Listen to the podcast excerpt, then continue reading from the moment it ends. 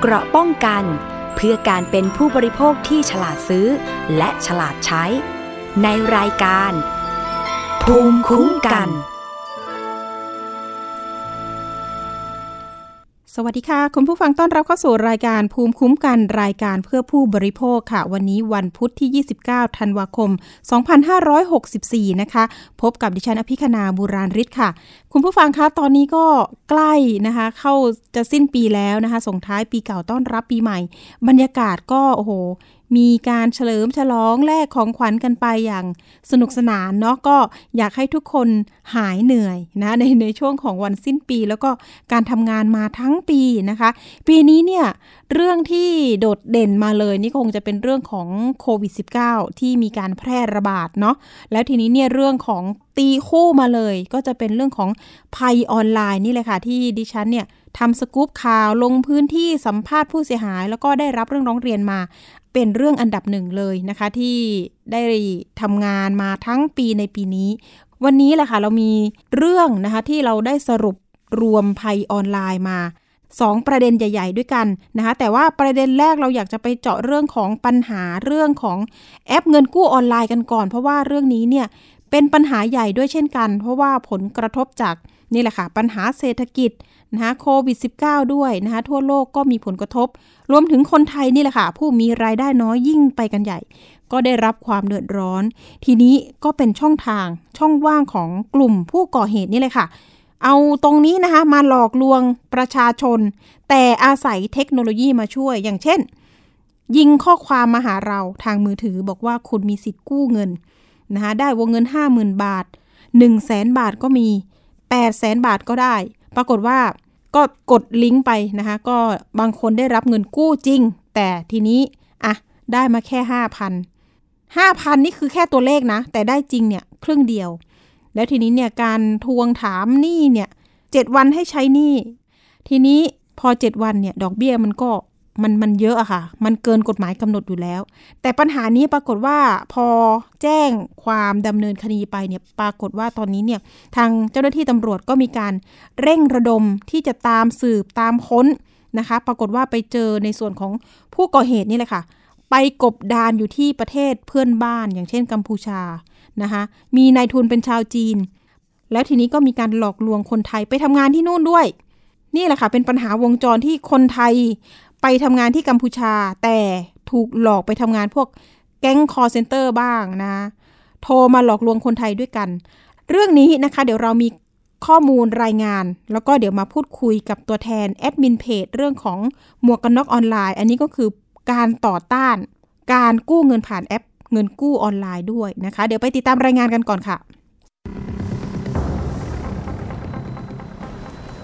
นางสาวจุธาทิพย์จูพัฒนกุล ผู้ก่อตั้งกลุ่มแอนตี้หมวกกันน็อกออนไลน์พร้อมญาติและผู้เสียหาย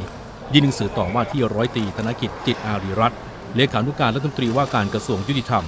ภายหลังได้รับแจ้งขอความช่วยเหลือจากครอบครัวของผู้เสียหาย ที่ถูกหลอกไปทำงานต่างประเทศ อ้างทำงานผ่านแอปพลิเคชันออนไลน์รายได้สูง จากการสอบถามหนึ่งในญาติของผู้เสียหายเล่าว่า น้องชายได้โทรมาปรึกษา อ้างคนที่รู้จักชักชวนไปทำงานต่างประเทศ เป็นการทำงานออนไลน์ในบ่อนคาสิโน รายได้ต่อเดือน 25,000 บาทถึง 30,000 บาท ไม่รวมค่าคอมมิชชั่น จึงสนใจสมัครไปทำงาน แต่หลังเดินทางไปถึง กลับพบว่าเป็นงานผิดกฎหมาย และเป็นการหลอกคนไทย จึงได้ประสานพี่สาวให้ช่วยเหลือ ทางครอบครัวของผู้เสียหาย จึงประสานกลุ่มแอนตี้หมวกกันน็อกออนไลน์ในการเร่งรัดติดตามช่วยเหลือ บอกเขาโทรบอกเขาว่าเนี่ยที่อยู่อะนะมันเป็นแบบสัมปทานจีนนะหนูก็บอกเล่ารายละเอียดให้น้องฟัง แล้วน้องบอกอยากจะกลับบ้าน บอกว่ามันเป็นงานสีดำมันเป็นงานแบบไม่ใช่งานแบบปกติเหมือนพวกคาสิโนตอบแอดมินอะไรอย่างเงี้ย มันเป็นงานสีดำงานยังไง บอกเป็นงานคอลเซ็นเตอร์บอกเงี้ย เออวันนั้นน้องก็บอกแค่ว่าเป็นงานคอลเซ็นเตอร์แบบต้องโทรหลอกคนไทยด้วยกันนะอะไรอย่างเงี้ย เขาบอกเขาก็ไม่ได้อยากทำนะ เขาอยากกลับ แล้วหนูบอกว่าเดินไปบอกเขาได้ไหมว่าอยากกลับ เขาก็เลยบอกว่าไปบอกมาแล้ว เขาบอกถ้าจะกลับอะต้องจ่ายแสนนึงโอ้โห หนูว่าขนาดนั้นเลยเหรอ แล้วทีนี้หนูก็เริ่มติดต่อกับทีมงาน ทางไทยเลยว่าเป็นแบบนี้แบบนี้นะคะ เขาก็บอกโอเคงั้นก็ให้น้องมาทำตัวปกติไปก่อน เพราะว่าหลังหลังจากที่น้องหนูไปอยู่ได้สองวันอะข่าวมันเริ่มมาเรื่อย ๆ ว่ามีคนไทยถูกช็อตไฟฟ้าไม่ทำไม่แบบทำยอดไม่ได้ทำงานไม่ได้ป่วยก็ห้ามพักอะไรเงี้ยหนูก็เริ่มกลัวด้านว่าที่ร้อยตรีธนกิจจิตอารีรัตน์เลขานุการรัฐมนตรีว่าการกระทรวงยุติธรรมบอกว่า หลังรับเรื่องแล้ว จะเร่งดำเนินการประสานกับหน่วยงานที่เกี่ยวข้อง เพื่อช่วยเหลือคนไทยต่อไป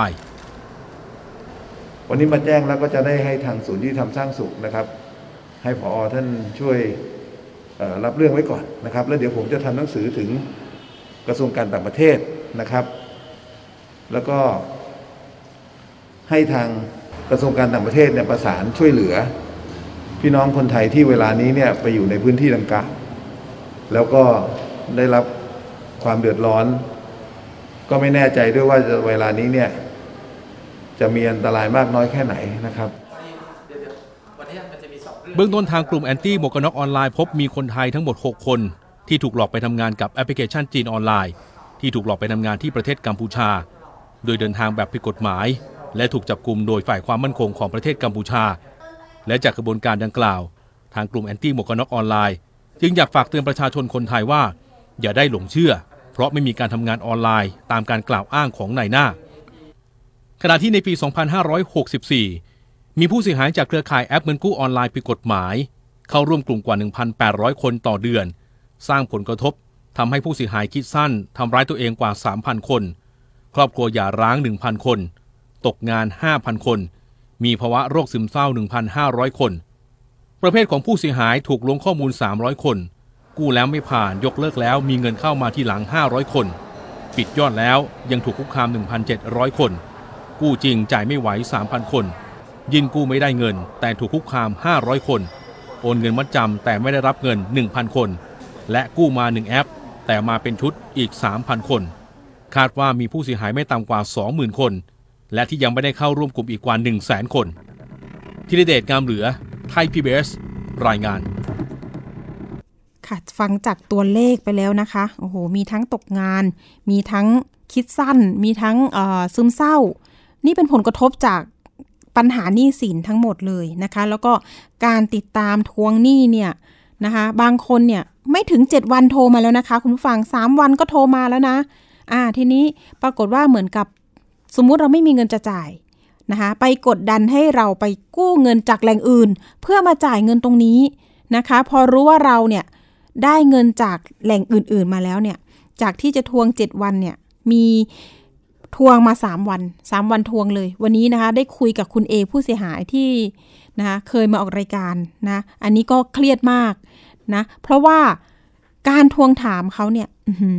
นะคะ ไม่ได้ผู้ไพเราะนะคะ คุณผู้ฟังน่าจะนึกออก คือโทรมาหาเราแล้วก็มีโทรไปหาคนอื่นด้วยนะคะ เอาละอันนี้ก็เป็นปัญหาที่เราเคยบอกเล่าไปแล้ว ทีนี้เนี่ย การก้าวไกลของแก๊งนี้เนี่ยปรากฏว่านะไปหลอกคนไทยไปทำงานที่กัมพูชา แล้วก็กลับมาหลอกคนไทยด้วยกันอีกนะคะพัวพันกันไปหมดเลยนะคะ ปรากฏว่าเอ๊ะมันจะเป็นคนจีนทั้งหมดเลยไหมผู้ที่อยู่เบื้องหลังนะคะได้เงินไปกี่พันล้านแล้ว เอาละเดี๋ยวเราไปพูดคุยนะคะกับคุณจุธาทิพย์จูพัฒนกุลนะคะ หัวหน้ากลุ่มแอนตี้หมวกกันน็อกออนไลน์ อยู่ในสายกับเราแล้ว สวัสดีค่ะ สวัสดีค่ะ ค่ะ ขอเรียกคุณแซนละกันสบายๆคุณแซน นะ วันนี้การที่กลุ่มผู้ก่อเหตุเนี่ย ตอนนี้ก็โอ้โห ไปอยู่ที่นู่นละกัมพูชาเห็นว่ามีคนไทยร้องขอมาที่ทางทางการแล้วก็กลุ่มของเราด้วยใช่ไหมคะ ให้ให้ช่วยเหลือหน่อย เป็นยังไงอันนี้เล่าเหตุการณ์ให้ฟังหน่อยค่ะ ใช่ค่ะ เบื้องค่ะต้นนะคะ ก็มีตอนนี้นะคะ กลุ่มที่ว่าอ่าต้อง ช่วยเหลือผู้เสียหายอะค่ะ มีมีหลายมีหลายบุคคลมากที่เข้ามาช่วยเหลือตรงนี้นะคะ ไม่ว่าจะเป็นกลุ่มของอาทางตำรวจในเขตสาแก้วเองก็ดี แล้วก็มีในส่วนของผู้เสียหายยิงตรงมาที่เราก็ดีให้เราช่วยเหลือในการประสานงานกับกระทรวงยุติธรรมหรือกระทรวงการต่างประเทศและตมอะไรอย่างเงี้ยค่ะกงสุลต่างๆ เพื่อให้เราช่วยเหลือเขาออกจากตึกที่เขาอยู่ การทำงานของพวกนี้อะค่ะ มันจะเป็นคล้ายๆตึกอาคารพาณิชย์อะไรอย่างเงี้ยค่ะ แล้วก็ค่ะเป็นตึกเหมือน เหมือนตึกเขาเรียกอะไรพวกอพาร์ตเมนต์อะไรประมาณเนี้ย ด้านบนอะนะคะอืมอ่า คนเหล่านี้เขาก็จะไปทำงานอยู่ในนั้น ให้เราออกแล้วก็ไปไหนได้บ้างไหมคะเขาให้เราแบบไม่ได้ให้ไม่ได้อิสระ ไม่ได้อืมไม่มีอิสระค่ะค่ะ ก็คือบังคับให้ทำงานวันละ14ชั่วโมงโอ้แล้วถ้าไม่ได้ยอดวันนั้นอะบางคนก็ไม่ได้กินข้าวมหรือถ้าแบบ หนักเข้าหนักเข้าอยู่แบบหลาย ๆ วันแล้วยังไม่ได้ยอดอยู่ก็นั่นแหละค่ะ ก็จะถูกทารุณถูกทุบตีค่ะถูกไฟฟ้าช็อตบ้าง บางรายถ้าตอบโต้หรือต่อสู้อะไรอย่างเงี้ย ก็จะถูกใส่กุญแจมือถูกขังห้องมืดอย่างเงี้ย คือมันมีการทารุณกรรมหลายหลายแบบ ส่วนถ้าใครที่เป็นผู้หญิงเนี่ยค่ะ ที่ถูกหลอกไปหน้าตาดีๆหน่อยเขาก็จะส่งไปอีกที่หนึ่งโอ้ไปทำอะไรเราพอจะทราบไหมเห็นว่ามันมีการค้าประเวณีด้วยนะคะ อันนี้เรื่องใหญ่ละ ก็คือผู้หญิงค่ะบางคนใช่ใช่อืมผู้หญิงบางคนอาจจะแบบโดนไปทารุณกรรมทางเพศบ้างอะไรบ้าง บางคนสาบสูญก็มีอ๋อคือมีเยอะอะค่ะ แล้วค่ะพวกนี้คือเหมือนประมาณว่าเขากักตัว สมมุติว่าทำยอดไม่ได้ อยู่กับเขาประมาณหนึ่งอาทิตย์ถึงสองอาทิตย์อย่างเงี้ยทำยอดไม่ได้ แล้วก็มีพฤติกรรมที่แบบเอ้ยดูแล้วเขาคุมไม่ได้เงี้ยเขาก็จะส่งขายต่อไปที่อื่น ก็คือจะไม่ให้อยู่ในที่ที่เดิมจุดจุดๆเดิม แล้วความรุนแรงมันก็จะทวีขึ้นทวีขึ้นค่ะทวีขึ้น อันนี้นอกจากทำงานเรื่องของอะโทรมาหลอกลวงคนไทยแล้วแต่จริงๆง่าย ๆ เลยก็คือเขาเรียกว่าแก๊งคอร์เซนเตอร์หรือไม่ หรือว่าใช่ค่ะมีมีหน้าที่ส่วนใญ่ที่ที่จะเป็น คือมันต้องบอกว่ามันเป็นการทำงานด้านมืดหมดทุกอย่างเลย ไม่ว่าจะเป็นเกี่ยวกับ call center คมคูอ่าเกี่ยวกับการปล่อยเงินกู้มีของลิงแอก์ปคนจีนอะนะคะอืม ค่ะอ่าค่ะการกดลิงก์หรืออาจจะเป็นแบบการส่งลิงก์ DHL Shopee อะไรอย่างเงี้ยค่ะค่ะมาจากที่นู่นหมดเลส่งาอกคยนไทอืมใช่รวมถึงค่ะการหลอกลวงลงทุนบิตคอยอะไรอย่างเงี้ยค่ะจเยอะริงค่ะๆเยอะมากๆ ใช่ไหมจริง ๆ ถ้าเกิดว่านี่แหละค่ะ รายการก็พยายามรวบรวมผู้ที่ร้องเรียนมาอยู่เหมือนกันนะคะบางคนก็ร้องเรียนเรื่องของถูกอ่าเขาเรียกอะไรนะหลอกให้รักหลอกให้ลงทุนนะคะ หลอกให้ใช่เล่นอ่าหุ้น เนี่ยดิฉันว่าถ้าเกิดใช่รวมกันจริง ๆ เนี่ย สงสัยแหละค่ะว่า น่าจะเป็นนะภัยจากทางนู้นมาแน่นอน แล้วก็บัญชีด้วยใช่เนาะค่ะบัญชีม้านี่สำคัญใช่ค่ะเหมือนกัน ในเรื่องการโอนใช่ค่ะค่ะ และทีนี้เห็นว่ามีการช่วยเหลือออกมาได้แล้วใช่ไหมคะคุณแซนเคสที่ใช่ค่ะร้องมาล่าสุดการล่าช่วยเหลือออกใช่ใช่ก่อนหน้านั้นน่ะเคสที่ไปร้องที่กระทรวงยุติธรรมอะค่ะ ร้องช่วยหกเคส แล้วก็มีพวกมาอีกสองคน ก็ได้ช่วยชีวิตมาแล้วแปดคน ตอนนี้เขาถึงไทยเรียบร้อยแล้ว แล้วตอนนี้ก็ยังมีการติดต่อเข้ามาเรื่อยๆอะค่ะ อีกหลายสิบคนมากค่ะๆรวมๆกันก็หลักร้อยค่ะ เอ๊ะแล้วตอนตอนที่เขาไปก่อนหน้าเนี่ยเขาเขาได้รับการติดต่อยังไงคะก็คือในลักษณะมันแบ่งเป็นสองลักษณะค่ะ เหมือนประมาณว่าเป็นเพื่อนกัน แล้วไปทำงานที่นั่นก่อน แล้วมันอ๋อเหมือนเป็นนกต่ออะไรอย่างเงี้ย เหมือนเป็นนกต่อแล้วก็มาชักชวนคนรู้จักให้ไปทำแล้วก็เหมือนเคยจะได้ยิมีนในการลงค่ะโปรโมทใช่ มีการลงโปรโมทในอ่ากลุ่มหางานบ้างอะไรบ้าง แล้วก็จะมีพวกในหน้าทุกคนเหล่านี้จะอยู่ในไทยค่ะพวกในหน้านะจะอยู่ในไทยทั้งหมด ใช่ใช่ขนาดเพื่อนเนี่ยดิฉันเคยสัมภาษณ์ผู้เสียหายท่านหนึ่ง อยู่ที่ภาคอีสาน ก็บอกว่าเนี่ยแหละเห็นเพื่อนค่ะโปรไฟล์ดีมากเลยสวยและรวยมากลงบน Facebook นะว่ามาทำงานที่ปอยเปตนะ อยู่บอนคาสิโนเนี่ยคือถือเงินเป็นฟ่อนๆ ชีวิตคือแบบ เอ้ยมาทำแล้วรวยอะ่ะ นี่แหละเป็นสาเหตุหนึ่งนะ คนนั้นเขาบอกว่าเป็นสาเหตุหนึ่งเลยค่ะพี่ที่หนูเดินทางไป ปรากฏว่าตอนที่ข้ามแดนไปเนี่ยไปแบบแอบแอบๆซ่อนๆ ต้องข้ามน้ำเดินลุยน้ำบางทีต้องหลบใช่หลบทหารนะคะ แช่อยู่ในน้ำนานมากว่าอย่างนั้นเลย ลำบากมากพี่อย่าไปเลยใช่ค่ะเขาเขาเตือนแบบนี้เลยนะคะ แล้วก็จริงด้วยค่ะไปตอนเนี้ยเชิญค่ะค่ะคุณแซนคือคือพอไปแล้วมันลำบากมากแล้วตอนนี้คือคนไทยก็ยังมีหลงเข้าไปอีกเรื่อยๆแล้วก็เยอะด้วยตอนนี้นะคะ แล้วก็ไม่ได้เงินเดือนด้วยใช่ไหมคะ ไม่ได้ค่ะไม่ได้ด้วย ไม่ได้เงินด้วยอืมใช่ไม่ใช่เงินด้วย มันมีแบบว่า อ่าพอเข้าไปถามอะไรเงี้ยว่าคนไหนอยากกลับบ้านบ้างเนี่ยเขายึด เขายึดโทรศัพท์ล้างข้อมูลอืมเราขายต่อเลยนะ คืออย่าหวังว่าจะได้กลับบ้านอะไรเงี้ยโอ้โหดมาก ที่นู่นนี่คือใช่เราไม่แน่ใจตอนนี้คือทางทางทหารไทยกับกัมพูชาเนี่ย เห็นบอกว่าก็ร่วมมือกันอยู่ ในเรื่องของการปราบปรามว่าอย่างนั้นนะคะค่ะทีนี้เรื่องของแอปเงินกู้ของในกลุ่มเราบ้าง ตอนนี้ยอดที่รวมรวมๆตัวกันเข้ามาเนี่ยสูงแค่ไหนคะอ่า เจอมาที่สรุปไปเมื่อต้นเดือนนะคะ ก็คือสองหมื่นราย แต่ว่าตอนนี้ก็ยังมีเข้ามาเรื่อยๆนะคะอืมมีเข้ามาอยู่เรื่อยๆ คือณตอนนี้ฉันมองว่าคนที่ยังไม่เข้ากลุ่มเราเนี่ยทั่วประเทศเนี่ยฉันบอกเลยว่าหลักแสนคนอืมคนที่เดือดร้อนกับเรื่องนี้ค่ะ น่าจะรวมกันหลักแสนเหมือนกันค่ะวงแตกเลยนะเนี่ย กลุ่มแอนตี้ของเราใช่ค่ะวงแตกเลยเห็นบอกว่าต้องตั้งกลุ่มไลน์ไม่หวาดไม่ไหว ตอนนี้มีกี่กลุ่มไลน์แล้วคะเนี่ยใช่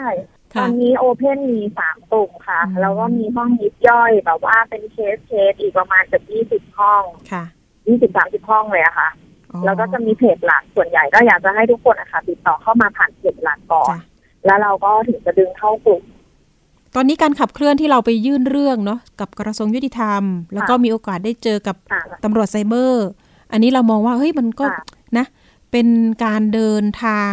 มาในส่วนของอะผลักดันเพื่อให้ทางหน่วยงานภาครัฐเนี่ยเข้าช่วยเหลือเรื่องนี้นะ น้องแซนมีข้อมูลเพิ่มเติมไหมว่าอยากให้เขาอะช่วยในด้านไหนเป็นพิเศษแล้วก็ให้มันรวดเร็วมากยิ่งขึ้นนะคะตอนนี้เหรอคะ ตอนนี้ถ้าอยากจะให้ผลักดันคืออยากจะให้ผู้มีอำนาจอะค่ะในประเทศเนี่ยแหละมองเห็นว่าเรื่องนี้มันสำคัญแล้วอยากจะให้ท่านช่วยประสานกับทางสมาคมธนาคารไทย ให้ช่วยแบบตรวจสอบแหล่งที่มาที่ไปของเขาเรียกอะไรอะเหมือนเกี่ยวกับระบบการเงินของบัญชีต่างๆ ที่มันถูกเปิดแบบไม่ถูกต้องเนี่ยพวกบัญชีม้าทั้งหลายอะค่ะ เพราะว่าตอนนี้เราค่อนข้างที่จะทำเรื่องอายัดบัญชียากมากพออายัดยากเนี่ย เวลาเราสกัดกั้นเงินอะมันค่อนข้างที่จะช้า พอพวกนี้เท่าที่ได้คุยกับพนักงานที่ทำให้กับแอปเหล่านี้ค่ะ พวกนี้เขาจะตั้งตั้งเป็นระบบอัตโนมัติ สมมุติว่าเราโอนเงินเข้าบัญชี A บัญชี A จะโอนออกทันทีเพื่อเข้าสู่บัญชี B C D ต่อไปอย่างเงี้ยค่ะคราวนี้การสืบค้นของบัญชีเหล่านี้มันก็เลยค่อนข้างที่จะแบบมันต้องรีบรีบสกัดให้ไวที่สุด ถ้าไม่อย่างนั้นเงินมันก็ออกไปหมด แล้วพวกนี้ก็มันก็ยังมีท่อน้ำเลี้ยงอะค่ะ ถูกไหมคะมันก็มีท่อน้ำเลี้ยงที่จะทำกลับมาทำทำทำมาเยอะขึ้น อยากเลยอยากจะแบบช่วยกันให้ผู้ที่มีอำนาจในงานต่างๆแบบช่วยกัน ก็ผนึกกำลังกันหวังว่าปีหน้า ปีหน้าเนี่ยมันจะลดน้อยลงไปในเรื่องของปัญหานี้เนาะเรื่องของการไปกู้เงินรวมถึงเนาะอาชญากรรมข้ามชาติอะไรพวกนี้ได้นะ ใช่ถ้าสามารถประกาศความหวังประกาศเส้นทางการเงินเขาได้ก็น่าจะเบาลงค่ะอ่าอย่างพลตำรวจตรีนิเวศอาภาวสินผู้บังคับการตรวจสอบและวิเคราะห์อาชญากรรมทางเทคโนโลยีเนี่ย ท่านวิเคราะห์นะว่าเนี่ยความเสียหายเนี่ยมันไม่ใช่พันล้านแล้วนะมันอาจจะถึงหมื่นล้านได้ กรณีที่อะชาวจีนเนี่ยที่มากระทำแบบนี้เนี่ยบางคนนะคะไม่ได้รวมทั้งหมดเนาะมันมีกลุ่มแก๊งบางคนเนี่ยที่แบบว่าทำธุรกิจในด้านนี้โดยเฉพาะ นะคะ มาหลอกลวงโดยเฉพาะคิด pattern คิด concept มาเลยนะคะทำเป็นเหมือนแบบ project project หนึ่งเลยที่จะมาหลอกลวง เอาเงินจากเราไปนะคะ ก็โอ้โหมันเชื่อมโยงกับการหลอกลวงแบบหลาย ๆ รูปแบบว่าอย่างนั้นนะคะ อันนี้ก็นี่แหละค่ะ พยายามฝากเตือนประชาชนกันไปด้วยเนาะอย่างแอดมินแซนเนาะก็พยายามกระจายข่าว แล้วก็มีเครือข่าย ประชาชนภาคประชาชนเนี่ยทำงานร่วมกัน บางทีก็เสียสละเวลามาเนาะน้องแซนเนาะช่วยกันโปรโมทกันไป เตือนกันไป แล้วก็อะพอปัญหามันเกิดแล้วนะคะ น้องแซนช่วยยังไงบ้างประชาชนตอนนี้ ก็หลักๆอะก็คือมันต้องมีการเตือนเตือนภัยเขาไปก่อนถูกไหมคะแต่พอปัญหามันเกิดขึ้นปุ๊บเราก็ต้องมานั่งดูจริง ๆ ว่า สิ่งที่มันเกิดขึ้นเนี่ยมันเกิดจากอะไร มันเกิดจากความผิดพลาดของเขาจริงๆไหมเขาตั้งใจกดไหมมันก็ต้องมานั่งช่วยกันแก้ปัญหา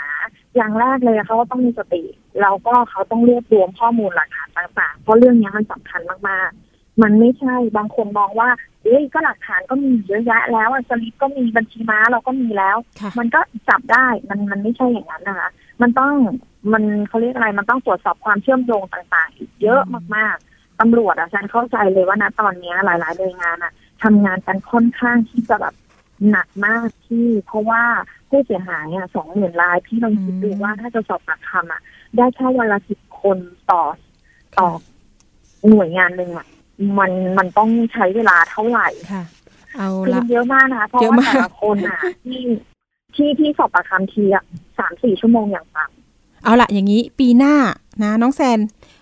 มีแนวทางยังไงบ้าง หรือว่าอยากจะฝากถึงเจ้าหน้าที่ตำรวจนะแล้วก็หน่วยงานที่เกี่ยวข้องยังไงบ้างสำหรับเรื่องการแก้ไข ปัญหาเรื่องแอปเงินกู้ออนไลน์ ทวงหนี้โหดประจานแบบนี้ค่ะช่างฝากถึงหน่วยงานนะคะตอนนี้ก็อยากขอบคุณมากกว่า ที่หลังๆมาหลายๆหน่วยงานให้ความสำคัญแล้วก็เข้ามาช่วยเหลือเราแล้วก็มองเห็นความเดือดร้อนของประชาชน แล้วก็แต่ถ้าอยากจะฝากหรืออยากจะให้แบบ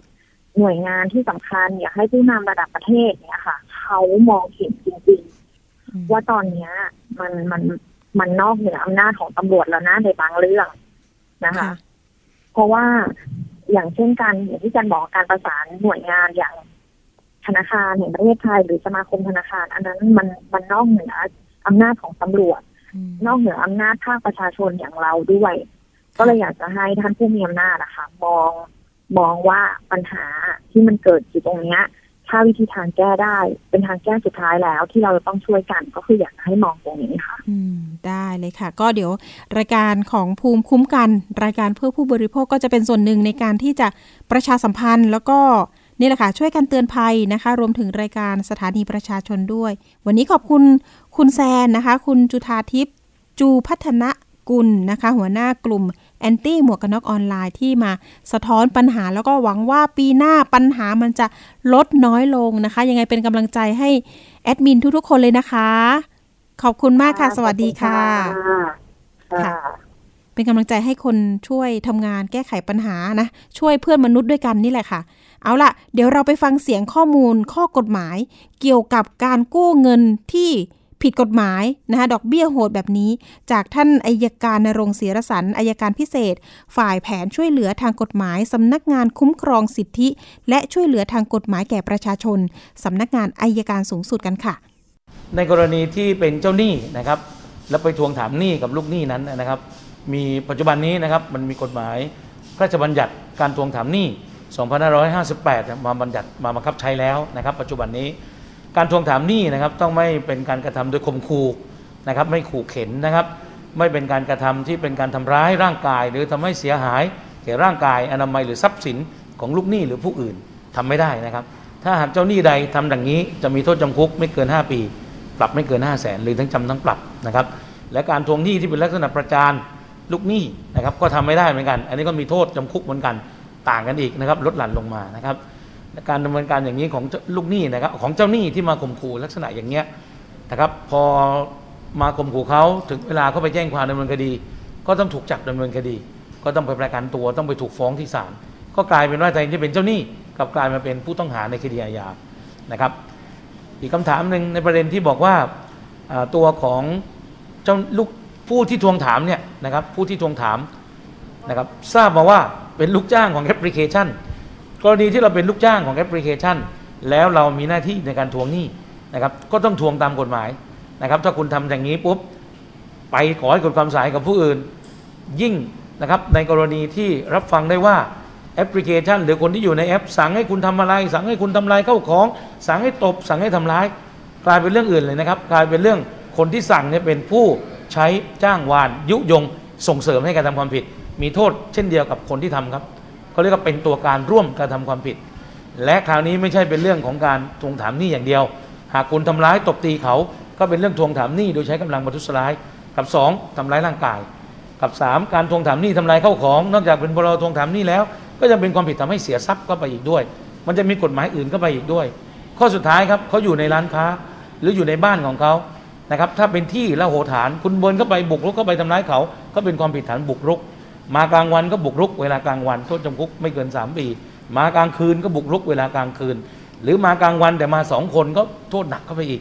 เพราะฉะนั้นคนที่ทำคิดจะทวงหนี้คนอื่นนะครับ ปัจจุบันนี้ไม่ง่ายแล้วนะครับ แล้วก็มีโลกโลกโซเชียลต่างๆ ที่บันทึกกล้องวงจรปิดอะไรเนี่ยหมดเลยครับถ้าอย่างนั้นก็มีหลักฐานเต็มไปหมด ไม่ควรกระทำและจริง ๆ คนที่ลักษณะการกู้แอปพลิเคชันอย่างนี้ฝากข้อคิดไว้นิดหนึ่งเราเตือนภัยมาตลอดในรายการของเราว่า กรณีมีแอปพลิเคชันเข้ามาเราอย่าไปกดอย่าไปทำนะครับ เพราะว่าแอปพลิเคชันเหล่านี้เรียกดอกเบี้ยเกินอัตรานะครับ ถ้าเราจับได้นะครับคนที่เป็นลูกหนี้เมื่อถูกทวงถามหนี้อย่างนี้นะครับก็ต้องไปดำเนินคดีกับเจ้าหนี้ข้อหาหาให้กู้ยืมเงินอันเป็นการเรียกดอกเบี้ยเกินอัตราที่กฎหมายกำหนด เจ้าหนี้ก็จะมีโทษจำคุกไม่เกิน 2 ปี ปรับไม่เกินอีก 2 0 0แสนต่างหากนะครับซึ่งลูกจ้างนะครับที่บอกว่าเป็นผู้เอาเงินมาปล่อยให้ เขาไม่เคยเจอกับเจ้าของแอป อาจจะเป็นตัวการร่วมในการปล่อยเงินกู้ ผิดกฎหมายนี้ด้วยครับผม ค่ะ โอ้โห ข้อกฎหมายเพียบเลยนะคะ คุณผู้ฟังฟังแล้วเนี่ยการเนาะอย่างท่านอายการนรงบอกนี่แหละค่ะ มันมีการคุ้มครองการทวงถามหนี้ที่ผิดกฎหมายมากมาย เพราะฉะนั้นเนี่ยออยู่ห่างตรงนี้ดีกว่านะคะไม่ว่าจะเป็นคุณจะไปรับจ้างมาทวงหนี้นะคะอย่างที่เราเคยนำเสนอข่าวไปคนนั้นก็รู้เท่าไม่ถึงการก็นี่แหละค่ะ บอกว่าตกงานไม่มีรู้จะทำอะไร ก็โดนหลอกให้มาทำงานเพื่อไปทวงหนี้คนอื่น อีกนะก็ปรากฏว่าโดนคดีไปด้วย เอาละไม่เป็นไร เดี๋ยวเราไปเรื่องต่อไปเลย เรื่องนี้ก็เรื่องใหญ่ที่ดิฉันบอกไปนะคะ สรุปภัยออนไลน์ปี 2564 กันก่อน ตอนนี้เนี่ยความเสียหายมากกว่าพันล้านบาทเนาะตำรวจไซเบอร์นี่ก็มีการสรุปนะคะ 368 วันที่ทำงานมาเนี่ยค่ะ มีการตั้งศูนย์สอทตำรวจไซเบอร์ขึ้นมา ก็มีการจับกลุ่มนะคะการหลอกลวงออนไลน์ได้ถึง 4,900 กว่าคน อันนี้คือจับผู้ต้องหานะคะ ความเสียหาย ตอนนี้บอกว่าน่าจะหมื่นล้านนะ ล่าสุดมีการจับกลุ่มกวาดล้างเรื่องของบัญชีม้าด้วย บัญชีที่หลอกโอนเงินนั่นแหละค่ะนะคะ ตอนนี้จับบัญชีม้าเนี่ยส่งท้ายปลายปีกันเลย 131 คนนะคะ และก็มีการออกหมายจับเพิ่มเติม ตอนนี้มีหมายจับทั้งหมด 518 หมายจับทั่วประเทศนะคะ เดี๋ยวเราไปฟังรายงานเรื่องนี้กันก่อนค่ะว่าเอ๊มันจะ มีข้อที่ตรงไหนที่เป็นภัยที่จับได้มากที่สุดนะคะภัยอะไรนะคะไปติดตามกันค่ะ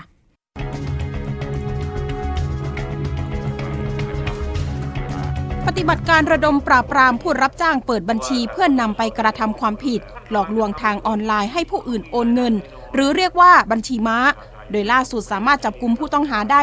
131 คน พร้อมทั้งตรวจยึดของกลางบัญชีม้าจำนวนมาก ความเสียหายกว่า 300 ล้านบาท ถือเป็นการตัดวงจรหลอกลวงภัยออนไลน์ที่เชื่อมโยงไปในหลายคดี เช่นคดีหลอกลวงให้ร่วมลงทุนเทรดสกุลเงินดิจิทัล ผ่านแอปพลิเคชันดากิน คดีหลอกขายโทรศัพท์ iPhone ให้กับเด็กนักเรียนชั้นม 2 อายุ 14 ปี คดีเล่นแอปหาคู่ถูกหลอกเล่นหุ้นออนไลน์ คดีเอเย่นต์รับซื้อขายบัญชีม้า และปล่อยเลขล็อกกองสลาก พลตำรวจโทกรชัยคล้ายคลึงผู้บัญชาการตำรวจสืบสวนสอบสวนอาชญากรรมทางเทคโนโลยี หรือผอบชสอทเปิดเผยว่า ในช่วงปี 2564 ที่ผ่านมาพบว่าการหลอกลวงให้ลงทุน และการพนันออนไลน์ รวมถึงอาชญากรรมข้ามชาติมากที่สุด ยอดความเสียหายกว่า 1,000 ล้านบาท และต่อมาก็คือการหลอกขายสินค้าทางออนไลน์ คงต้องแบ่งเป็นทักสองสามประเภทด้วยกันนะครับ ประเภทแรกคือการลงทุน เพราะการลงทุนเนี่ย เป็นภัยที่เมื่อลงทุนแล้วจะต้องใช้ทุนสูง มีค่าเสียมีความเสียหายนับพันล้าน นั่นคือสิ่งที่เกิดขึ้นในช่วงห่วงปีที่ผ่านมา DSL ที่เกิดขึ้นมากมาย ตอนนี้ก็หยุดไปแล้ว เพราะว่าเมื่อมีการเตือนเนี่ยท่านก็จะหยุดไปพักหนึ่งเดี๋ยวมันจะมาใหม่อีก เมื่อหมดเวลาปั๊บมันจะมาใหม่ เพราะฉะนั้นปีใหม่นี้ครับขอให้ทุกท่านปลอดภัยจากโลกจากโลกไซเบอร์ไซเบอร์ครามนะครับ เพราะฉะนั้นไม่เชื่อไม่รีบไม่โอนครับ คิดก่อนคลิก เช็คก่อนโอนนะครับ ของดีนะฮะของถูกมักไม่ค่อยดี ของฟรีไม่มีในโลกสามอย่างสามเบื่อดิ้งที่ผมให้ท่านเนี่ยท่านอยู่ในโลกนี้ได้เลยนะครับ ซึ่งตอนนี้เราก็จับปัญหาไปแม้กระ ทางด้านนายทวัฒน์ไซราหูประธานชมรมตรวจสอบและป้องกันทุจริตสมาคมธนาคารกล่าวว่า การสวมรอยบัตรประชาชนนำไปเปิดบัญชี สมาคมธนาคารยืนยันว่า การเปิดบัญชีทุกแห่ง แม้จะเป็นทางออนไลน์หรือร้านสะดวกซื้อ ยังจำเป็นต้องแสดงตัวตนให้ตรงกับบัตรประชาชนขณะเดียวกันทางสมาคมมีโครงการร่วมกับตำรวจไซเบอร์ เพื่อหาทางช่วยให้การแจ้งความและอายัดบัญชีเป็นไปอย่างรวดเร็วยิ่งขึ้น อีกส่วนหนึ่งก็คือในเรื่องของการประสานงานทันที เมื่อพบว่ามีความเสียหายเป็นบัญชีม้า ก็อาจจะมีการขออายัดบัญชี ในการขออายัดบัญชีนั้นจะเป็นในลักษณะของการออายัดออนไลน์ ไม่ต้องมานั่งรอออกหมายกันอีกแล้ว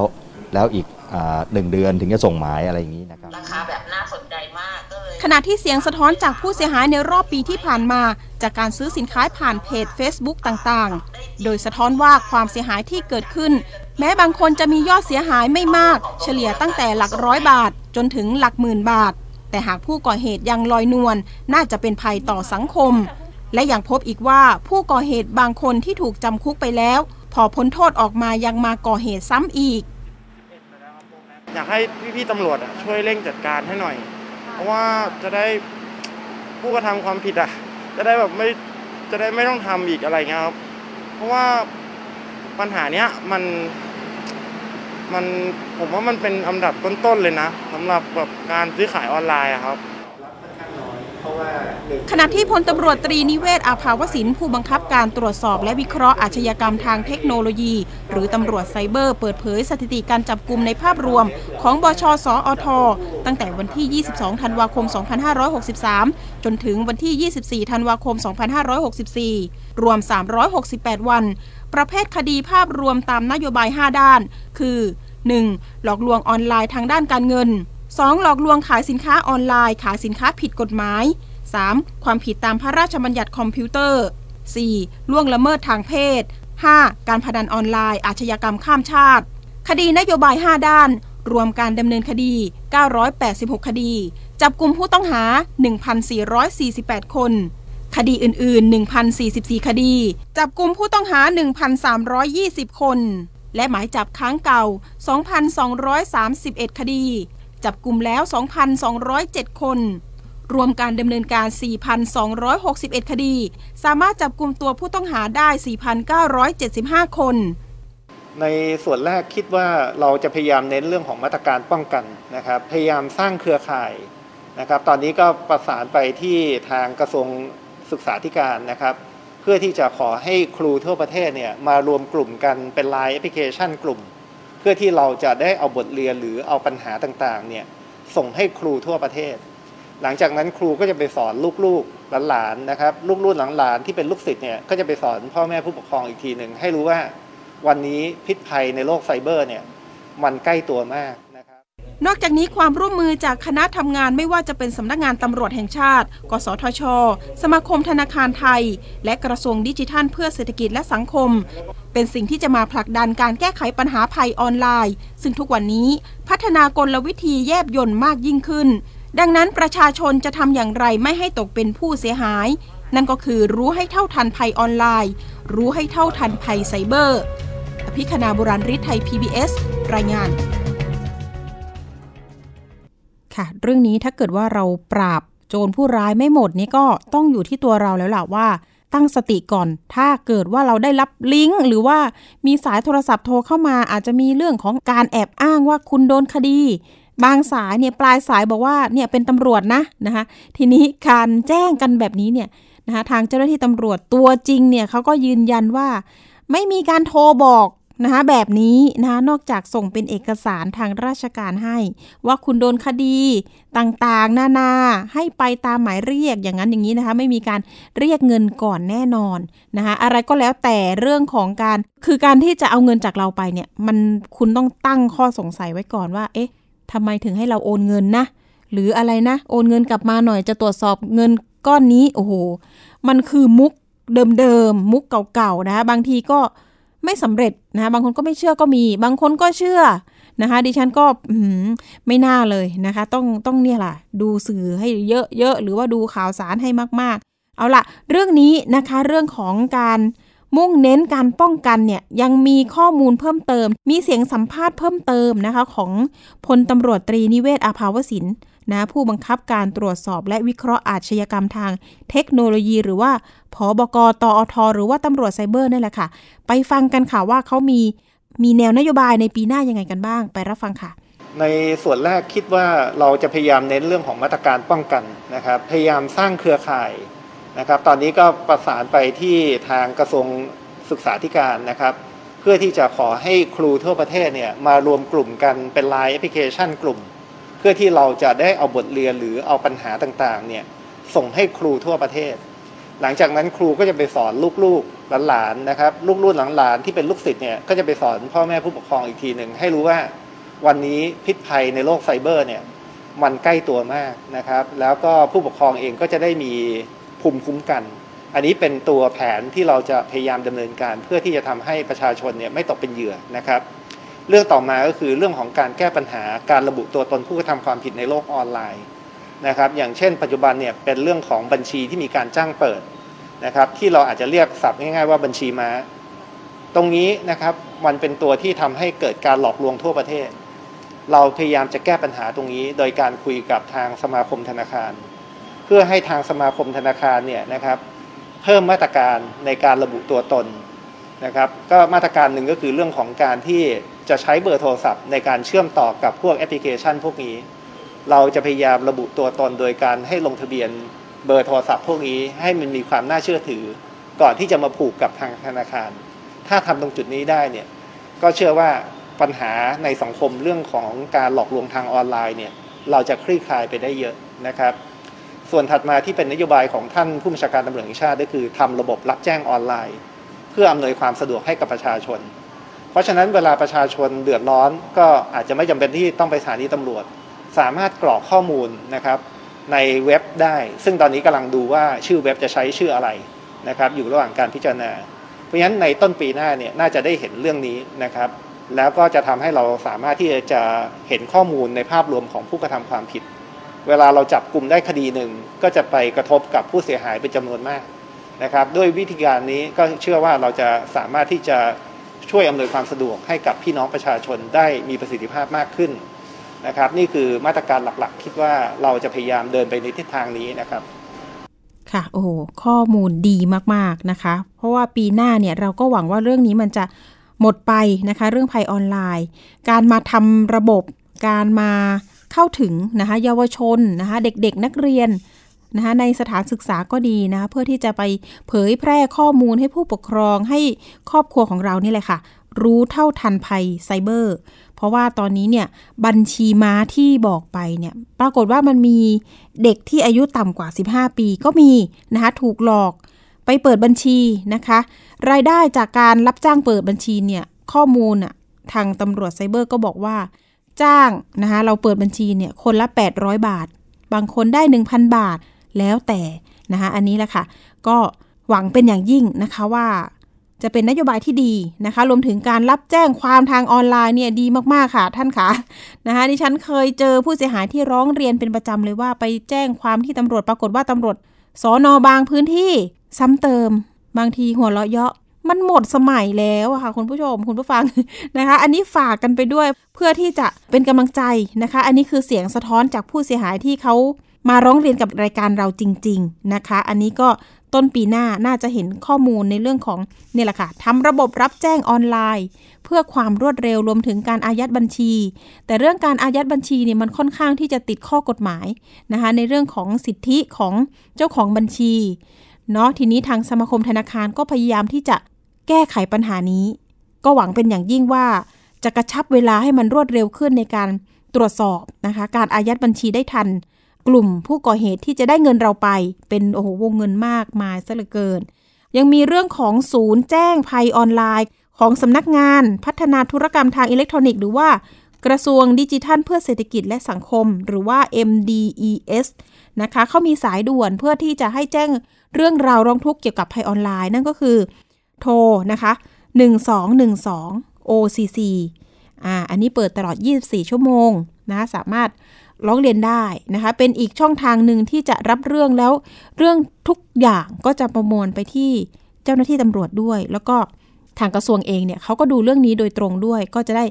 นำข้อมูลไปวิเคราะห์เพื่อที่จะแก้ไขปัญหา เพราะว่าที่ผ่านมาเนี่ยเขาบอกว่าการรับเรื่องที่ผ่านมาเนี่ยพบว่ามีผู้เสียหายเรื่องของการซื้อสินค้าออนไลน์มากที่สุดด้วยนะคะ เอาละค่ะก็ฝากตำรวจไซเบอร์กันไปด้วยนะคะ แล้วก็หน่วยงานที่เกี่ยวข้องไม่ว่าจะเป็นสมาคมธนาคาร หรือว่าทาง แอดด้านะคะ ไปช่วงต่อไปกันต่อนะคะ ช่วงคิดก่อนเชื่อกับดรแก้วกังสดานอัมภัย นักพิษวิทยาและคุณชนะทิพย์ไพรพงศ์วันนี้มีข้อมูลนะคะ เรื่องของในอนาคตบางคนอาจต้องการไวอากรา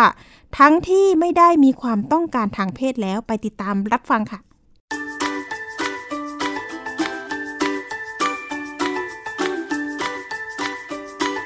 ช่วงคิดก่อนเชื่อ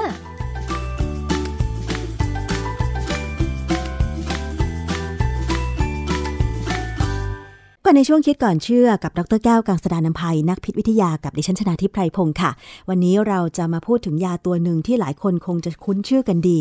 นั่นก็คือไวอากรานะคะ ไวอากราเนี่ยที่เราเคยได้ยินกันมาก็คือนำมารักษาผู้ป่วยที่มีอาการหย่อนสมรรถภาพทางเพศ หรือในผู้ชายที่นกเขาไม่ขันนั่นเองนะคะ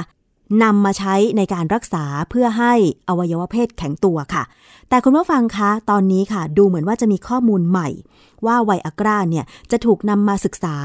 เพื่อนำไปรักษาอาการป่วยอัลไซเมอร์ ในผู้สูงอายุ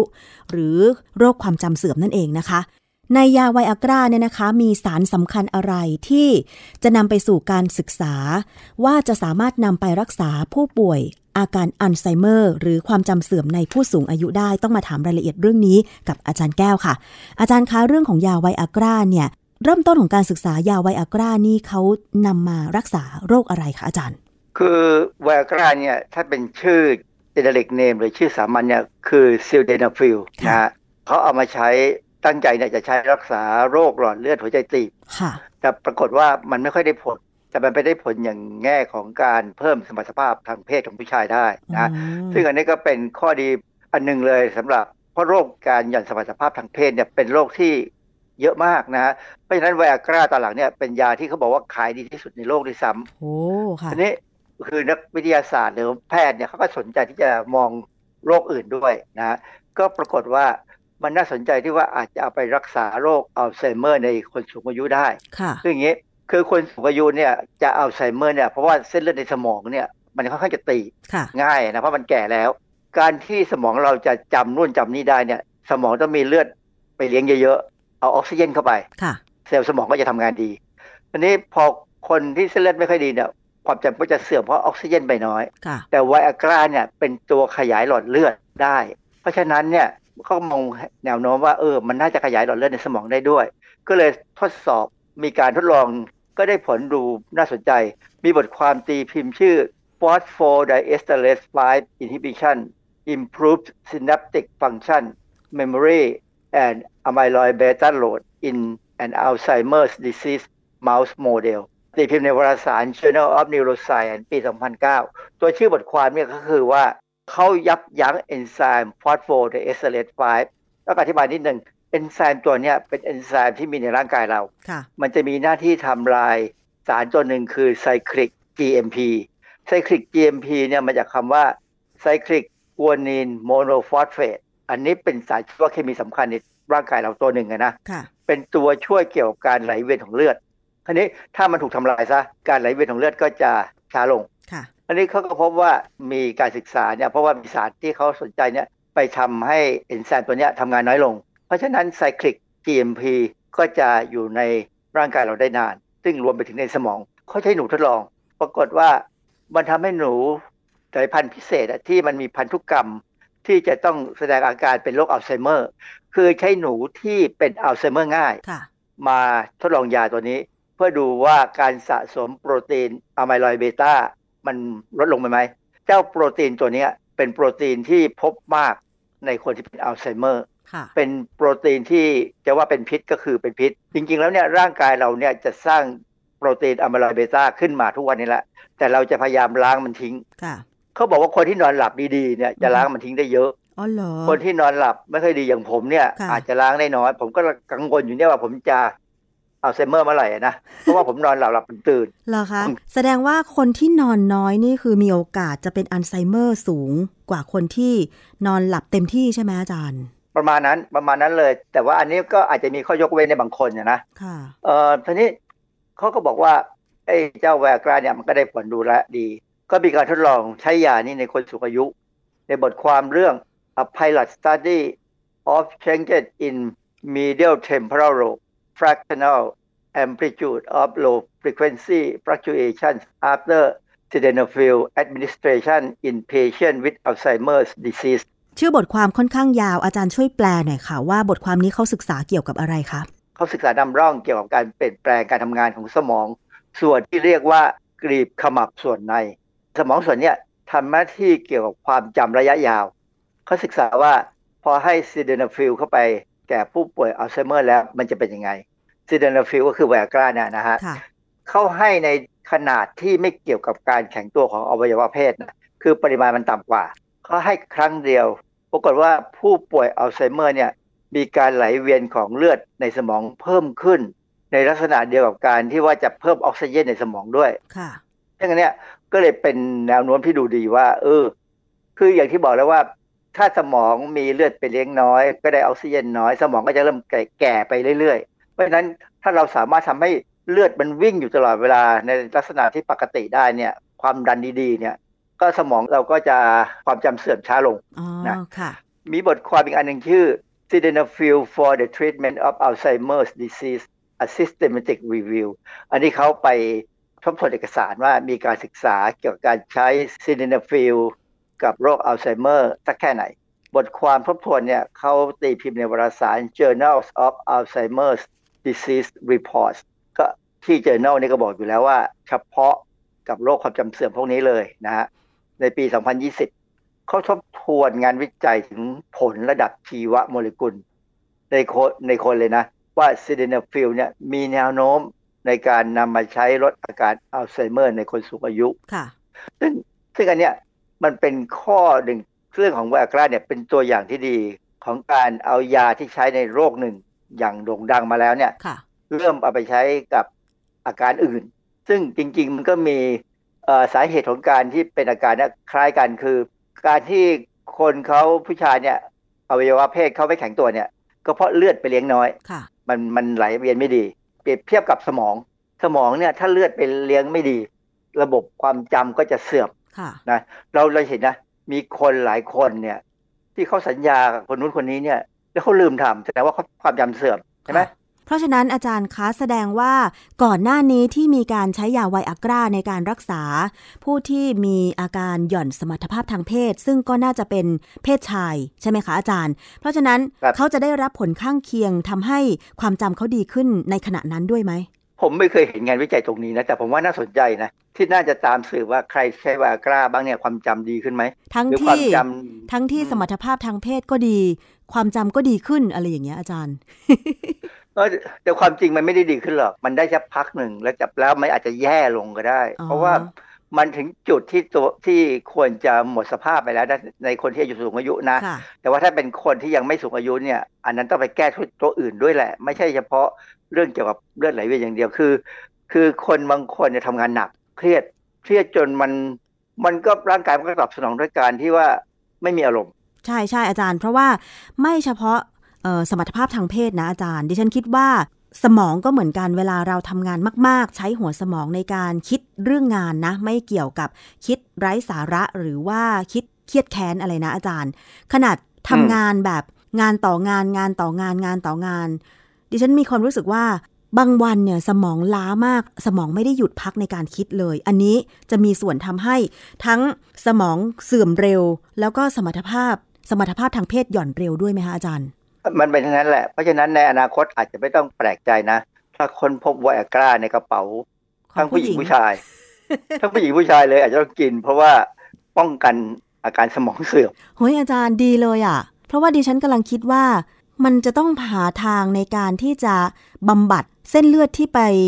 ส่งเลือดไปเลี้ยงสมองก่อนที่ดิฉันจะเป็นอัลไซเมอร์อะค่ะ เพราะว่าใช้สมองเยอะเกินไป ความจริงดื่มกาแฟก็พอ กาแฟทำให้เส้นเลือดในสมองหดตัวลงอ่าฮะแต่เพิ่มความดันให้เลือดไปถึงสมองเยอะขึ้นค่ะพยายามพักสมอง แล้วงานศึกษาไวอากราเพื่อนำไปใช้รักษา ผู้มีอาการอัลไซเมอร์นี่ไปถึงขั้นไหนแล้วคะเท่าที่เอ่อผลงานวิจัยเขาใช้ในคนไข้แล้วนะค่ะเพราะฉะนั้นเกิดว่าเป็นคนไข้กลุ่มเล็กๆก่อน ยังเป็น pilot study อาจจะต้องรออีกสักพักหนึ่งอะนะก็ค่อยๆ ขยายไป เพราะว่าคนที่เป็นอัลไซเมอร์เนี่ยนับวันจะมากขึ้นมากขึ้น เพราะว่า มนุษย์เราอายุยืนขึ้น แล้วก็อีกอย่างคือ พักผ่อนน้อยหรือเปล่าอาจารย์ อย่างเช่น นอนดึกทำงานมากอย่างเงี้ย ก็มันมีอินเทอร์เน็ตให้เล่นน่ะ ถ้าอย่างนั้นอาจารย์ในระหว่างที่รอการศึกษาว่า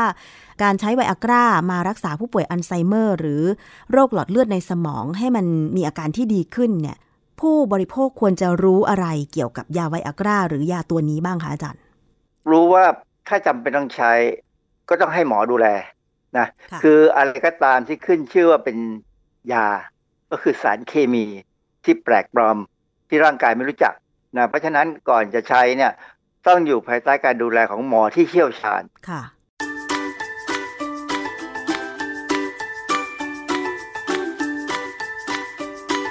ช่วงคิดก่อนเชื่อ